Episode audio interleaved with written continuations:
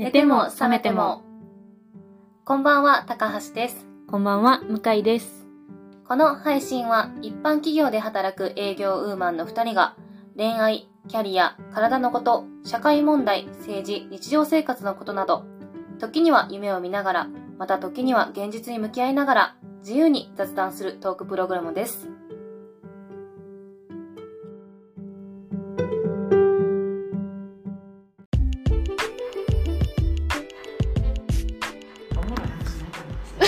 録。画、全然、録音録音開始してた。お。もろい話。最近ないかなおもろい話。なんか、あそういえばさっきその帰り道後輩と喋っててっていうのはどんな感じで落ち着いたんですか？えーっとね、そのあの疑っちゃうねんとあか。あ、そうそうそうそう。さっきのポッドキャストのそうね。収録の時に喋ってたやつ。一個前のエピソードでそのの人を疑うみたいな話をしたと思うんですけど、あの向井さんより23個下？1個下？2個下？2個したか。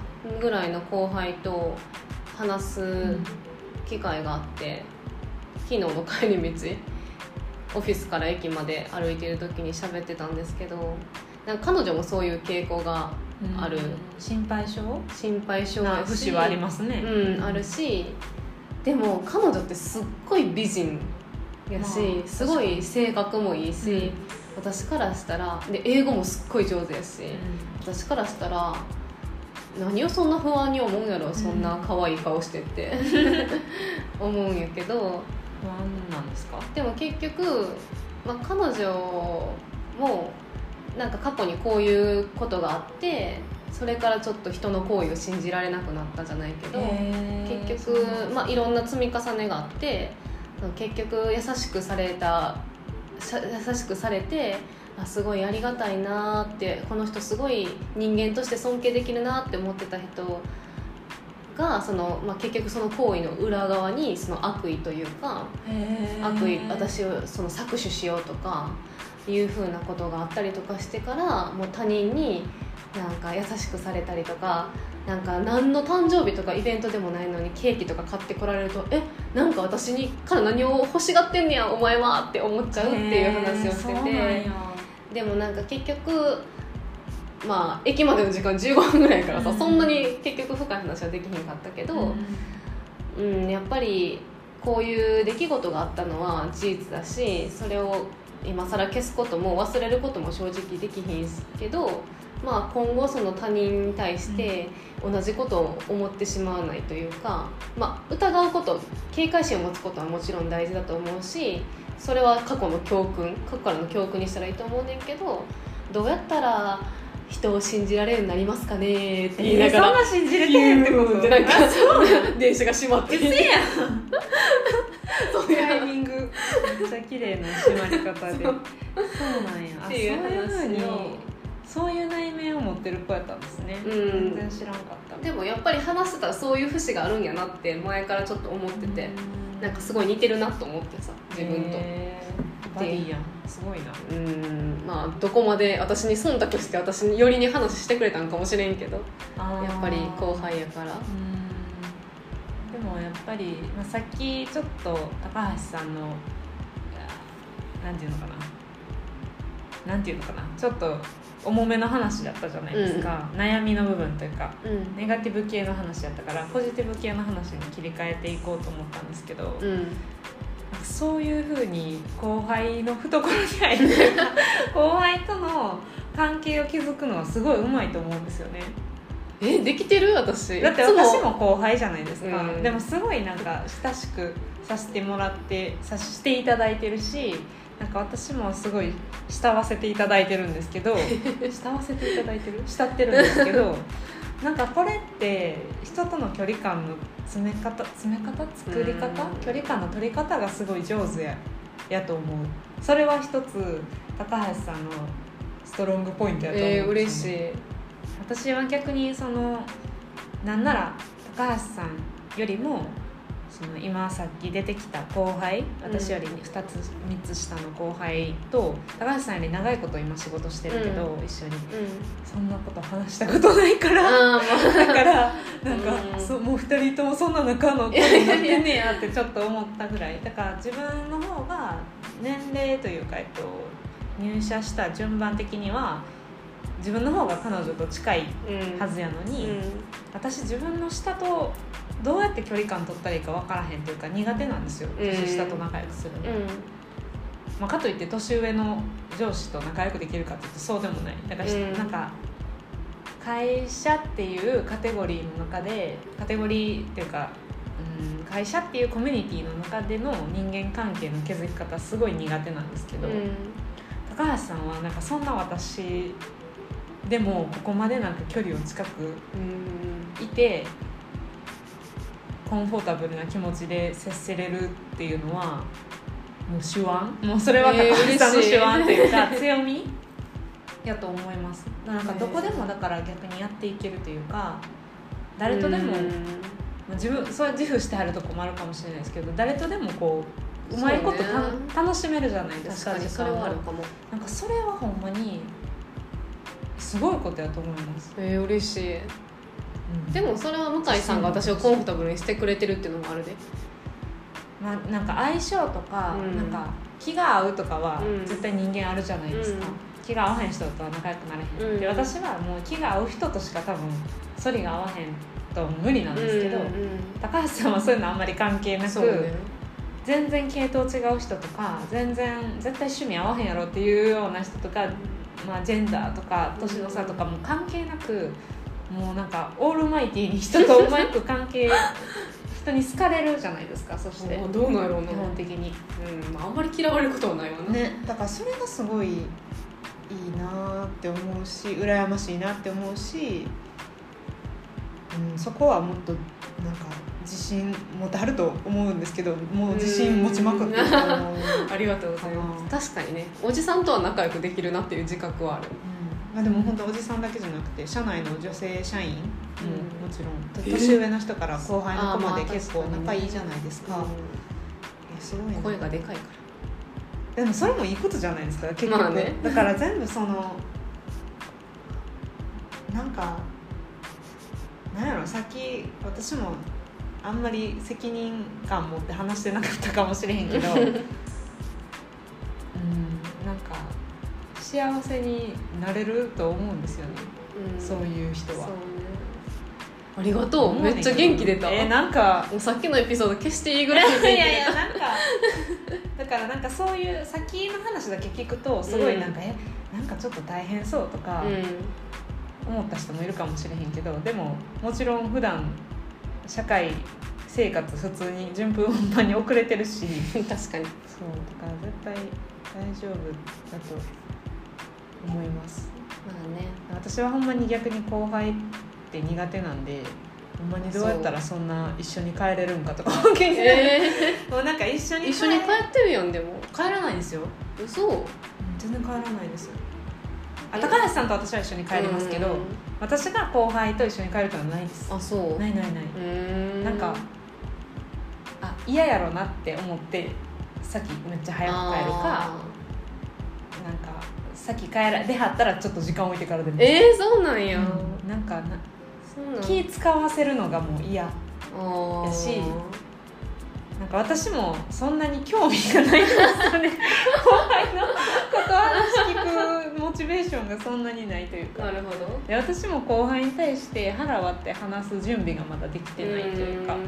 自分の内面のことをさらけ出すのに結構、うん、なんか美化して喋っちゃう。あーちょっと鎧をまとって喋っちゃうから楽しくもないしうんみたいな。ね。だからまあてか、うん、なんかひ必要以上にそんなに人と関係作れへんから、うん。だから高橋さんを見てると眩しいんですよねそういう意味で、えー、そうやった。の、うん。そうか。ほんまに。ココミュニティ広いなって思うし、そうかね。いろんな部署の人となんだかんだ知り合いやし、まあ、社歴もあるけど社歴だけじゃなくて、やっぱ性格やと思うし、まあそこはそういう意味ではいい性格。その今までの幼少期から築き上げられてきたいい結果が伴う性格やと思うし私はなんでなんでしょうね逆に。少女に帰ったら。まあ末っ子っていうのも多分あるけど。それはあると思うよすごい。なんか下が苦手っていうのもすごいある。でもね小学校の時とかは保育園とか遊びに行くの大好きやったんですよ。子供好きやったしへなんかお世話をしてあげてる私みたいなんで、うん。弟と妹ずっと欲しいって思ってたけどまあいいひんし、うん。すごいそういうの好きやった記憶はあるんですけど今はもうほんまになんかなんかねなんか興味がないんですよね、でもそれは相性の問題じゃない？そうか。 interesting なこの女って思ったらそう、仲良くなる。面白い女がで入ってきたら。そうかそういう子じゃないからなんかな。あすごい2人とも後輩2人いるけど、めちゃめちゃいい子ばっかりやけど自分が人間としてねそうそうそう interesting やなって。もっと仲良くなりたいとかまではそんな思わへん、うん。思わへんっていうか仕事上うまくいってたらそれでいいやって思う、まあね。へだからどういう人とやったら仲良くなれるのかな？っていうのが私の最近悩みかも、逆に。確かに。高橋さんはもうなんか誰とでも仲良くなれるし基本、うんまあね。確かに。平穏にいけるじゃないですか,、うん。う荒波立てず有効な関係を築けると思うんですけど、どういう人と仲良くなりたいんかその話をメインでしますか？なあそうですね。もう10分しゃべってるけど。はいじゃあメインの方に移ります。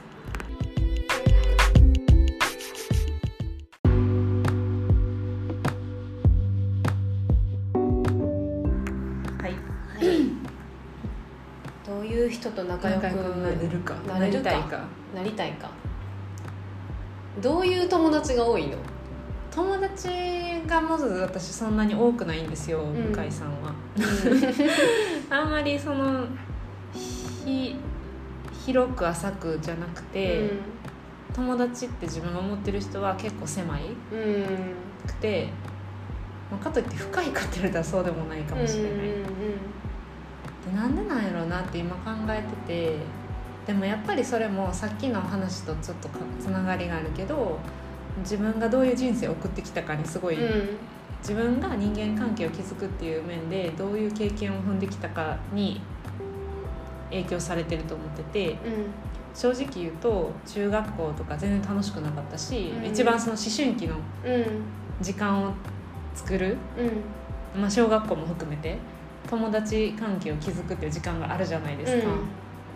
でなんか私この間「友達ってなんだろう?」みたいな本を読んだってうん話したかもしれないんですけど、うんなんかその中で「友達ってなんで必要なんですか?」みたいな問いかけが本の中でされててでその、まあ、著者の人がこそれの問いかけに対して答えるっていう感じだったんですけど、うんいや友達は別にいてもいなくても正直いいと。うで人数が多いければいいとか少ない方がいいとかそういうものでもないんけど人間にとってな大事なことって友達をまず作ろうとするっていうそのアクションを取った経験がすごい大事なんですって書いてあったんですね。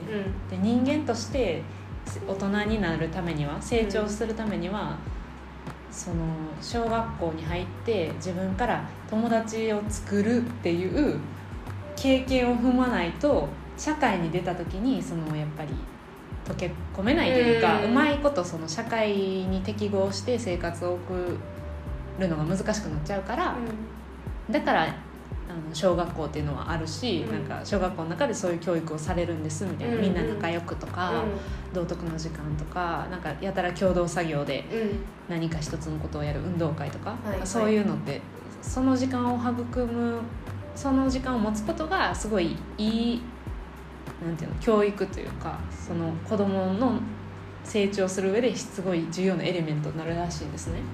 で結果友達ができたかできなかったはまあ別として、失敗するのもいい経験やし友達をうまく作るのももちろんいい経験って書いてあって。でも大人になって実際友達って本当に何人もいた方がいいかって言われると別にそのそれは別に人によるし関係ないって書いてあって、すごいそれになんか安心させられたというか、あよかった私友達全然いいひんけど別にそれって問題じゃないんやみたいな、うん。私が人間として何か欠けてるとかじゃないんやって安心できたんですよ。で小学校の時ってじゃあ私どういうふうに友達作ろうとしてたっけとか考えた時に結構割と私目立ちたがり屋やったし小学校の時は友達多かったと思うんですよ。うん。でもなんか中学校に入って運動部に入ってそっからいろいろ中学校って一つの小学校がそのまま上がるわけじゃなくて隣町の中小学校からとか何校かいろんな出身小学校の出身者が増えるじゃないですか、はいはい。で全然知らんかった人とうん。中学校になって初めて知り合って、クラスとかも一緒になって逆に今までずっと仲良かった小学校の友達とかとクラスがバラバラになってあんまり関わらへんくなるみたいな一回シャッフルが起こるじゃないですか、うん。そこで。うんでもうなんかそその瞬間というかそこで自分が今まで仲良くな仲良かった子たちがまあバラバラになる。で1年目中学1年目のクラス分けってマジで大事やと思うんですけど、うん。それでまあ言ったら外れを引いたというか、はい。正直全然仲良かった子があんまりクラスにいなくって、まあ、ほぼゼロからスタートしなきゃいけないってなった時に、全然自分と違うバックグラウンドというか小学校違う子たちばっかりでなんか中学校になって久々に小学校1年生以来にこう新しい人間関係うん。気づかなあかん水槽に放り込まれたみたいな、うんそこで結構苦戦したんですよね。うん。なんか小学校がすごい順風満帆で友達が多かった分中学でまたゼロから気づかなあかんっていうのがすっごい負担やったのをすごい覚えてて。でなかなか、まあ、友達はできたんですけどでもそこで気づく友達も結構重要じゃないですか、うん確かに。自分の性格とかその後のうん。今の自分を考えるとあの時ああいうこと付き合ってたからこういう経験したなとか思うじゃないですか。でも人のせいにするつもりは一切なくて私のその時の判断やし、うん。自分が決めた行動やから別にそんななんか恥じてるとかもないけどまあでも悩んでました中学校の時は。あーそう。なんか、えーなんか自分はほんまはもっと小学校の時の友達とみたいにすごいあのままほのぼのした感じで行きたいのに、なんかなんかでもこの子新しいその中、うん。新しく中学で出会ったこのクラスの人たちとなんかもうちょっとこういうふうに振る舞った方がいいんかなとか自分を結構変えてそうね。溶け込もうと必死に動くみたいな、うん。まあ、それがすごい社会に出るために必要なプロセスやったってことやと思うんですけど。うんでも全然うまくいかずで部活に入って、まあ、クラスはまあまだましやったけど部活に入って部活の中でもマジョリティが他の小学校出身者ばっかりで結構なんかこっちの勢力が弱かったんですよ、はい。こっちの小学校の勢力が。はい。でまあうまい子もうまい子というかその当時のうん。キャプテンとかのはい。妹とかが、あそのまあ権力を持ってるじゃないですか、うんうん兄弟一緒にそのスポーツやってて、うん。でキャプテンの妹やったら強いじゃないですか、うん。でその強い子ももちろん他の小学校出身やし、うん。なんかちょっとこう馴染めまあうまく性格相性も合わへんし馴染めへんくてでまあすごい人数が多い女の部活やったからドロドロもしてたしいじめとかもあったしで挫折して中学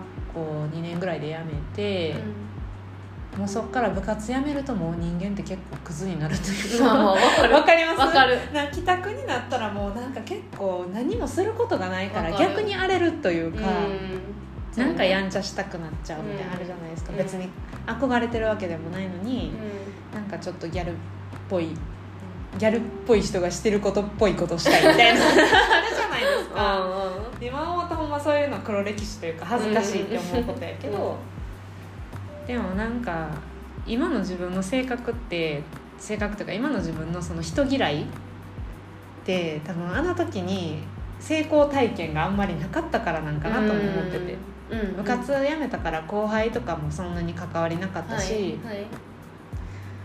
じゃあ高校はどうやったかって言ったら高校はもう勉強一筋やったんでうん。部活とかも入ってなかったし。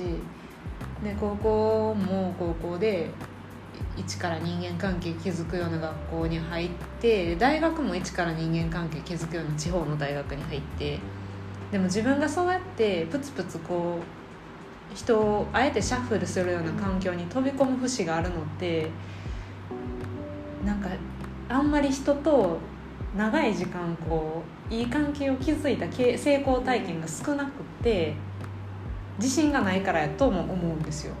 うんそうなのかな長いこと同じとこにとどまるのが苦苦手？自分で環境がそうやったからっていうのもあると思うけど自分で好き好んでそういう環境にしてたっていうのもあるの？そう高校を選ぶ時も中学3年間がもうクソほどつまらんかったというか、そのもうあ失敗したわって思いながら中学3年生過ごしてたから、高校選ぶ時にあんまり同じ中学の人、まあまあ、仲いい友達が周りにいんかったらそこが多い高校行こうって思わないじゃないですか、まあね。だからあんまりうちの中学生同級生がいい行かへん高校行こうって思って、まあそういう高校行ったしうん。で高校3年間もなんか友達はいたようで、うん、なんかやっぱり面倒くさくてその。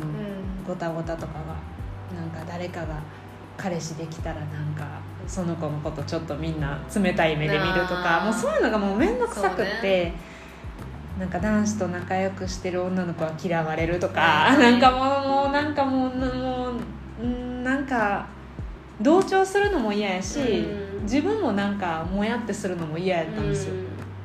だからそれが理由全部じゃないけど高校留学行ったのも多分そういう人たちと一回カットしたくて、うん。関係をリセットしたくて高校留学行ってで帰ってきたらまた新しい一個下の学年とうん。うんスタートできてで今度こそやり直せるみたいな気持ちでうん。ラスト1年間高校通ってでもラスト1年間通ったけど結局なんかなんていうのやっぱり怖くてその人と仲良くなるのが。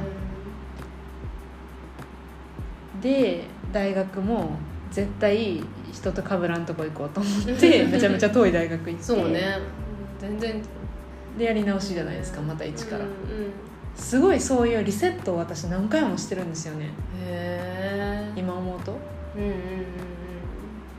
高校一新した。だから中だから私が思うのは小学校から中学校に上がるその中学1年生のクラスってマジでもっと慎重にクラス分けした方がいいと思う。確かにね。私はあれがきっかけな気がして。る なんかそこが自分のうん。なんかし1回目の失敗やった気がします、うんうんうん。そっからあ今度こそやり直せる今度こそやり直せるでいろんなとこ行ったけど結局うまく、うん、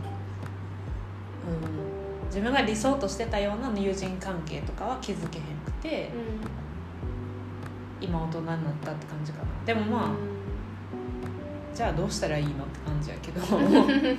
まあでも小中小中高か。まあ小中かとかって割と無作為にその同じ地域に住んでるっていうだけでさ、無作為に選ばれるやんかやっぱり。でもまあ高校ぐらいから多分受験とかがあってそのバックグラウンドがある程度共通してるというかその学力だったりとかその関心だったりとか、まあ、大学なんで特にそうやと思うけど、この話前もしたな。前もしたけど でもなんかでもやっぱり多分高校大学会社ってなっていくとどんどんその自分と共通するというか、うん。うん自分がコンフォタブルに感じれる可能性が高い人間のコミュニティである可能性って高くなっていくと思うんやけど確かにでもやっぱりそれでもなんか楽にならへんかった？その高校大学。大学入ったらやっぱり同じ関心の学科の人たちが集まるから、うん。随分良かったです。なんか高校と比べた高校中学と比べたらもうめちゃめちゃやっぱり自分と同じような価値観というかうん。目線で理想も自分の持ってるものに近い人たちが多いからすごい随分良いなって思ったんですけど、うんでもなんかやっぱり1学年下な人たちと同級生になったわけじゃないですか、ね。自分は高校で留学してるからですけど。なんかそこで、まあ、それが理由ってわけじゃないと思うけどやっぱりなんかちょっと子供っぽいって思ってしまう自分もいてうん。周りの人に対して、なんか落ち着いてないなとか、うんいやほんまに誰なんですけど落ち着いてないなって思ってなんかちょっと苦手かもって思ったら、それ以上踏み込めへんというか。うーん。なんかキャピキャピできひんくなってたというかその、はいはい。大学生って今思ったらめっちゃキャピキャピできるうん。うん時のはずやのに なんかすごい自分はあなんか自分はこんなはっちゃけてたらあかんわみたいな。あなんか飲み会とかでも今でもそうなんですけど酔っ払えないんですよ。ーうん。なんかベロンベロンに酔っ払ってる人とか酒飲んでグワーってなってる人とかをすごい俯瞰的にこう空から見てる自分がいてなんかなんていうのかなその場に飲み込まれたら絶対楽しいのうに、ん。いや私は私はそういうのはいいかなみたいに。一歩引いて見てるうん。のかな。頭の中では。へえなんかちょっとバカにしてしまうというか、うんうんうん。まあ分からんでもない。わからんでもないです、うん。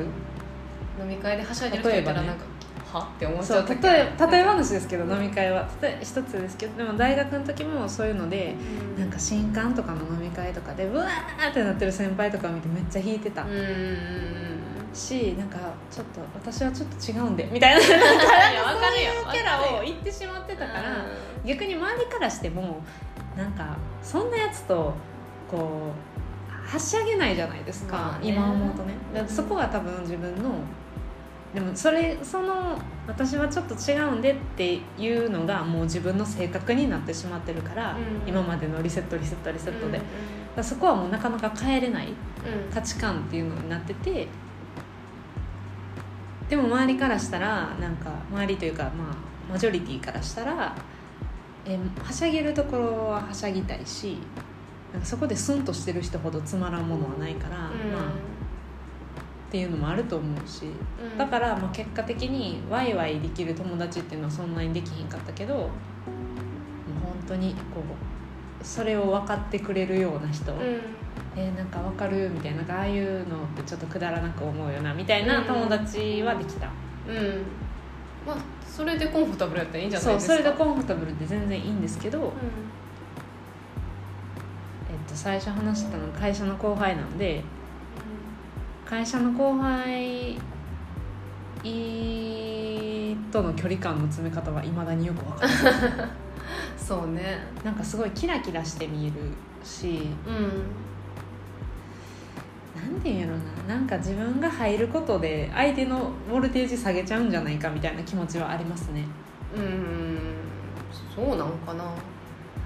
でも結局人間って多分同じ同じカテゴリーっていうか同じように考える人たちといると心地いいけどでもそれだけじゃつまんないやんきっと。うん。で多分向井さんと私って従来の性格全然多分逆方向だと思うねんか、でもなんか結局なんで、まあ、私は仲良くしてると 思ってるし向井さんもそう思ってくれてたらいいなとは思うんやけど、結局なんか自己開示の度合いというかかなって思って。なんか私も多分向井さんはあ高橋さんこういうことにテンション上がるんやろうな多分分かるやんなんとなく、あ今写真撮ってほしいんやなとか。分かるやん多分。今ここでめっちゃはしゃぎたいんやなとか。多分今こういう音楽ドライブの時とかにこういう音楽聴くタイプやなとかって分かるやん、で私はでも向井さんとかの考えというか向井さんがそういう考え方をシェアしてくれたりとか普段からしてるからあこのニュース向井さん怒るやろうなとかそのニュースとか見てて思ったりとかなんていうかそれでさそういう話ができるわけやんか。お互いのその考えてることとか関心事とか喜びに感じること悲しいと思うことムカつくって思うことって多分、まあ、ある程度一緒のとこもあると思うけど違うとこもいっぱいあるけどでもその自己開示って私はこういうふうに思うんです。あなたはそういうふうに思うんですねっていうことをなんか理解してるからこそうまくやれてるところもあると思ってて、うん。それでいくと高ん。橋さんはそのいろんな人とそれをやってるってこと？自己開示をすごい誰にうん、とでもできるってこと？私は結構自己開示するタイプ最初から。えー、すごい。えほんまにもう私「アスクミエニシングのアティチュードすごくない？なんか。確何でも聞いてもらっても別に構わないというかそれでよってあなたと私の距離が近くなるなら私は全然私の情報を開示することをいといとわないっていうのはそこは違いますよね自己開示ってななんでしなんでしないのっていうかなんかしたくないなって思う？あんまり。したくないなって思うわけじゃなくて多分聞かれたら答えるけど、なんか聞かれるあなんかこれこの間会社でも誰か偉いさんが高橋さんのことすごい褒めてたけど人に道聞かれやすいって言うじゃないですか。だからもううん。そういう雰囲気が違うんかな、私はまずそもそもそんなにパーソナルなクエスチョンを後輩にされへんから。あもしかしたら高橋さんから自己開示してるんかもしれへんけど、うん。聞かれ聞かれへん限りは私は自分からは私は日々こういう本を読んでてとか こういうことにテーマに関心があって、でうん。自分からの自己開示をしひんくて他人のパーソナルなことも自分からそんな聞かへんからかも。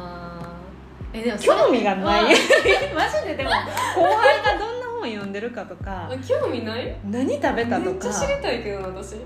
えだからそこはすごいいいことですよね。うん他人に対してのアンテナが立たないんですよ多分私って基本的に、まあよしあしあると思うけどなこれ。うん。私も一般人の「ゲットレディー・ウィズ・ミー」の YouTube とかめっちゃ見たいもん。全然興味そうやな。いえ後輩の「ゲットレディー・ウィズ・ミー」とか後輩がどんな化粧してんのかとかめっちゃ興味あるもん。えー、すごい。それは別に彼女たちに憧れてるとかじゃなくってただただどういう人間なんかが知りたいみたいな。へえでも言ってますよねよくほんまに、うん。嘘とかじゃなくて「ゲットレディー with me 見てきてや」みたいな。そう。めっちゃ。すごい分からへんけどそうなんや。なんなんやろなこれ。何の違いなんやろなでも多分私は自分のことを知ってほしいから他人のことも知ってほしい。他人のことも知りたい。多分あ私のことを知ってって思ってるからこそあなたのことも教えてって思うんやと思う。確かに私はそんな思ってないかも、うん。それはもしかしたら私も根底に友達がもっと欲しいってもっといろんな人と仲良くしたい。って思ってるかもしれへんし前のエピソードで喋ってたもっといろんな人に好かれたいっていう気持ちが根底にあるのかもしれへんけど、あーでも私も好かれたいとは思ってるんですよ一応。うん、でも多分その度度合いが多分ち なんか前のエピソードで濃ね淡が違ううんのかな、濃淡が違うって話が。あって、はいはいはい。多はい分私はもうワールドピースみたいななんていう。ちょいよ。いやいやなんかそう言い方違うけどなんていうか。その みんな仲良くしたいみたいな 多分スタンスじゃないけど。世界みんなそう世界みんな愛で包みたいみたいななんかちょっとそういうなんていうのちょっとちょっと愛愛情過多なところがあると思ってて自分的には。いやいいことですよね。なんかそれは私からしたら普通に羨ましいなってだから思うっていう話です。まあ結論。だからそ,、そういうモチベーションがそもそも持てへんから難しいんですよね。人とうまいこと関係を築友好的な関係を築くとか人から好かれるとか興味を持ってもらうのって自分からの働きかけその高橋さんみたいにもっと知ってほしいっていう気持ちがあって働きかけるとかうん。自己開示するっていうのが大事やろうなっていうのは今回すごく分かって。うでもそこまでのそのだから頑張れるかって言われたら多分私頑張れへん人やと思う。んうんまあ一長一短はあるんじゃない？そのうん私のスタンスもやし向井さんものスタンスもやしもう前のエピソードとすごい話リンクするけど私はそうやってみんなに好かれたいって思うがゆえにそれに応えられなかった時の絶望感とかそうかも。あ確かに。だから私はあんま気にしいのかもしれないですね。かもしれへんやん。で私すごい向井さんと前しゃべ前そのプライベートというかあのポッドキャストの収録以外喋っててすごいなって思ったのがその自分が選んだ友達というか自分が信頼してる友達として信頼してる人たちは私のことを裏切らないというか って言ってたかも。その自分の選んだ。性善説をそうそう適用するって私が選んだ友達なんやからそんなひどいことはしてこないって思えるのってやっぱりその自分がちゃんと選んでというか自分が分かり合えるかもって思った人たちとの関係を大切にしてるから思えることでどっちかというと狭く深くで私は広く浅くないと思う多分。だからその狭く 狭く深くの方がうん。多分そのストレスは少ないかもしれへん。その広く私も全然その広く浅くと言いつつも全然広いとは思ってないんやけどまあ多分向井さんに比べると、広いですよ、まあ広く見えるやん私多分。あのでもそれによって私はやっぱりその広くしたがゆえにその何コントロールコントロールできるというか なんなんていうんかな。キャパを超えてキャパを超えてしまったりとかあこの人たち全員から好かれなきゃみたいな気持ちになったりとかってするから私は逆に向井さんのその他人に対する信頼感っていうのはすごい羨ましい、ああうん。確かに、まあ、裏切られるかもっていうのはないうん。かな確かにそうかも。それはすごい羨ましいなって思う。ありますよねうん一長一うんまあ本当に、短まあ、まあ逆に言うと私はだから後輩とかに 対してまだ信用してないっていうことかもしれない。こいつは裏切る可能性があるって思ってるからうん。なんかもしれないですよね、うんうんうん。うん。実際、うん、そんなに、まあ、仕事の面では信頼してるけど、うん。なんか自分私の家が火事になったら助けてくれるやろなとは思ってないし 止めてくれるとも思ってないから、うんうん。そうそうそう。そうね。だから自己開示もあんまりしてへんのかうんも逆にその傷つくこともないんですけどねその、うんうん。うんなんかされた時に、そうね。それはいいことだと思う、変に確かバーって手広げて確かに。この100人に愛されたいって思われてたうちの1人に裏切られたら私は多分 もう全員裏切りよるってなると思うけど私は。99人私のこと嫌いなんやってなると思うけどでもその別に人数の多さって全然優劣じゃないと思うし、う少数性みたいな感じんまあねでもがいいかもしれんよ。そうですね。会社っていう項目におけるおに関しては高橋さんみたいな人の方がいた方がすごく円滑に風通しもよく空気も良くなると思ってて逆に私は結構媚びもこ媚びって言い方よくないけどその何？誰とでもにこやかに話せるタイプじゃないから 顔にもすごい出すし。え？みたいな言っちゃうからだからなんかこいつ生意気なってすごい上の人には思われるから仕事の面では組織に属するっていう会社と会社生活、うん。社会人としてはあんまりいい性格じゃないやろうなと思います。ベンチャーとか分からんけど、うんうん。自分でなんか自営するとかやったら全然問題ないんやろうけど。そうね。適正か適正じゃないかっていうと今の仕事はあんまり向いてないかもしれないですね。てか社会社っていう組織が合ってない？んじゃない、あんまりうん。まあまあ今の会社ちょっとおかしいとこいっぱいあるから、まあね。その私もうんなんかその顔まあ広くやらせてもらっとるというか、う んもらっとる。急におっ さん臭く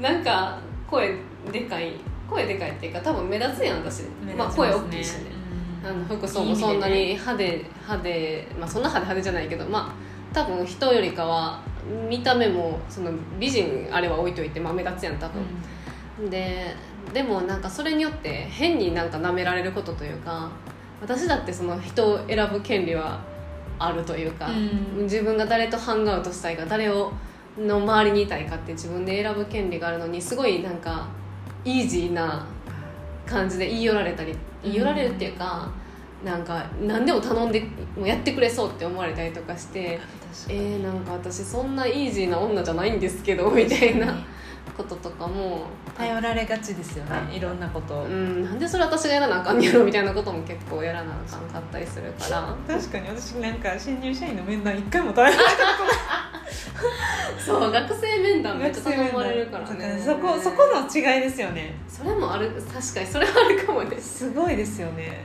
高橋さんめっちゃもう信頼されてるし多分そのその性格やから学生に対してもポジティブなインフルエンスを与えるからやってくれって人事の人も分かって言ってるし。なんか確かに華やかな人交友関係が広くって周りから頼られててっていう方が社会人生活においては華やかに見えるかもしれへん。けど実際信頼できる仲間とか私が実際そのうん会社とかでもそんなにいけすかへんとは思われてへんと思うねんけど周りから。思われてへんと思うけどでも実際自分が本当の悩みがあった時に相談できる人ってほんの一握り。それこそ向井さんとか本当に信頼してる先輩とかなんだかんだ上司ともうまくやってる自覚はあるけど上司にはなんかあんまりそのないもっと深いところまでは話せないと思ってるし、なんかそう思うとなんかただの虚構みたいなところもあるというか、あるからまあよしあしですけどね。うん確かに。バランスですよね、そうですね。でも結構みんなどっちかに分かれるのかな、分かれんのじゃう。でも私も社会人になった時は社社会人になった時私もずっと実は友達少ないの悩んでた。えー大学の時とか、うん全然友達できひんかった。できひんかったというかほんまにこの友達が休んだら私一人飯やんみたいななんかそういうことがすごいあったりとか、うん。なんかあったかな。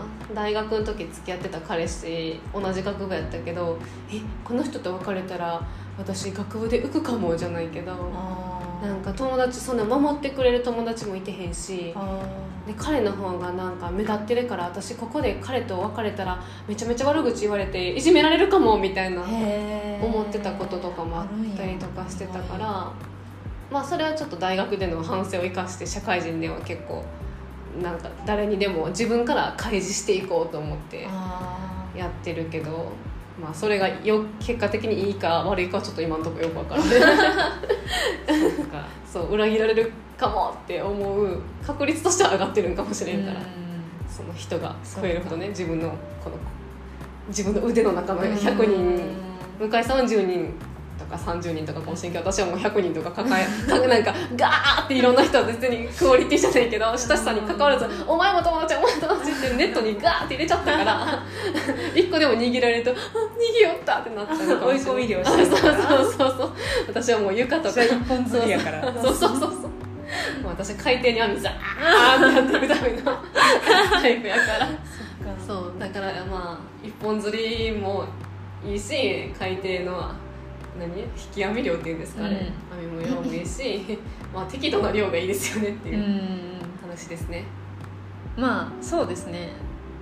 私は長々と話したけど、まあ、別になんか今の自分のその後輩と仲良くなれへんくてどうしようとかそういう悩みってわけではなくて、うん、まあこういうふうに違うなって思って高橋さんいいなって思ったっていう、うん、いいなってすごい思ってるけどなんか自分はだから明日からこの反省を生かして変えようとかいうモチベーションもないことが問題みたいな。そうそうそう。いやまあいいんじゃないですか、うん、私は私も向井さんのこと羨ましいし。でもかといってなんか今次から嫌なことは嫌な顔しようともあんまり思ってない、うん、今まで通りふんわり生きてふん。わりというか、うん、まあまあまあ。その方が。あの、うん、適当におじさんにもニコニコして「はあはあ」言うとこうかなと 思いますけど。そうですね。そうですね。人それぞれ。人それぞれなんでね、うん、自分がしんどくならないバランス、まあ、結局もうこのポッドキャストもバランスの話に落ち着くんですけど、うん、全部のエピソード。まあなんかいろんな考えの人がいると思うっていう話ですね、そうですね。はい。ちょうどいい長さ。ちょうどいい長さの収録。ほんまや。これ 一応40分ぐらい目標にしてますよね、うん、そうですね。ちょうどいいな前半10分喋ったし。うんいい話でしたと思いますね、はい、よかった。はい。ありがとうございます。長々と聞いていただいて。いやほんまにありがとうございます。はい。じゃあまあ今後の私たちの動向に。ご注目くださいご注目くださいはい。ではでは。はい。はい。ではでは。お疲れ様です。ありがとうございました。はい。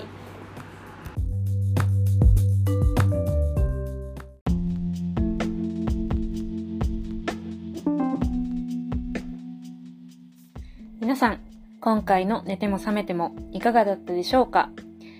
感想やご意見お待ちしております。それではまた次回お会いしましょう。おやすみなさい。おやすみなさい。